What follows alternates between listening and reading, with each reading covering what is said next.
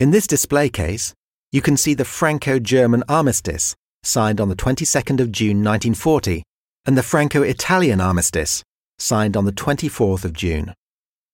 22 years earlier, on the 11th of November 1918, France was triumphant when the armistice for the First World War was signed, and she forced Germany to pay substantial reparations. To return the humiliation, the armistice of the 22nd of June 1940 was signed on German terms in the same place as the 1918 treaty, in a train carriage in a clearing at Rethondes near Compiègne. To add to France's humiliation, no translations of the two armistices were provided, so the French delegation had to sign armistices that were written in German and then in Italian. The French government had been run by Marshal Pétain since the 16th of June. To prevent its departure, Germany permitted it a degree of power over the people. The French territory was divided into two zones an occupied zone held by the Germans in the north, and a zone run by the Vichy government under Marshal Pétain in the south. The clauses they signed meant the threat from the French war fleet and the French colonial empire was neutralized. Wilhelm II, the last emperor of Germany and Prussia, congratulated Adolf Hitler on the signature of the armistice.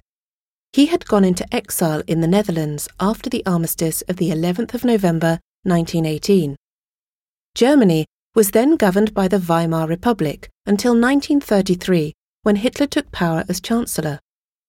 Wilhelm II never met Hitler, but declared that he believed in National Socialism in 1938. He later withdrew the statement, saying of the Fuhrer that he prepares legions, but he does not make a nation. On the 19th of June 1940, the Netherlands had been under German control for a month when France surrendered. Wilhelm II then sent the Fuhrer the following telegram Under the deeply moving impression of the capitulation of France, I congratulate you and the whole German Wehrmacht on the mighty victory granted by God in all German hearts there echoes the chorale of Leuthen, sung by the victors of Leuthen, the soldiers of Frederick the Great. Now thank we all our God. Adolf Hitler did not reply to the telegram until the 25th of June 1940. I wish to thank Your Majesty for the congratulations expressed to the German Wehrmacht and to me personally on the capitulation of France.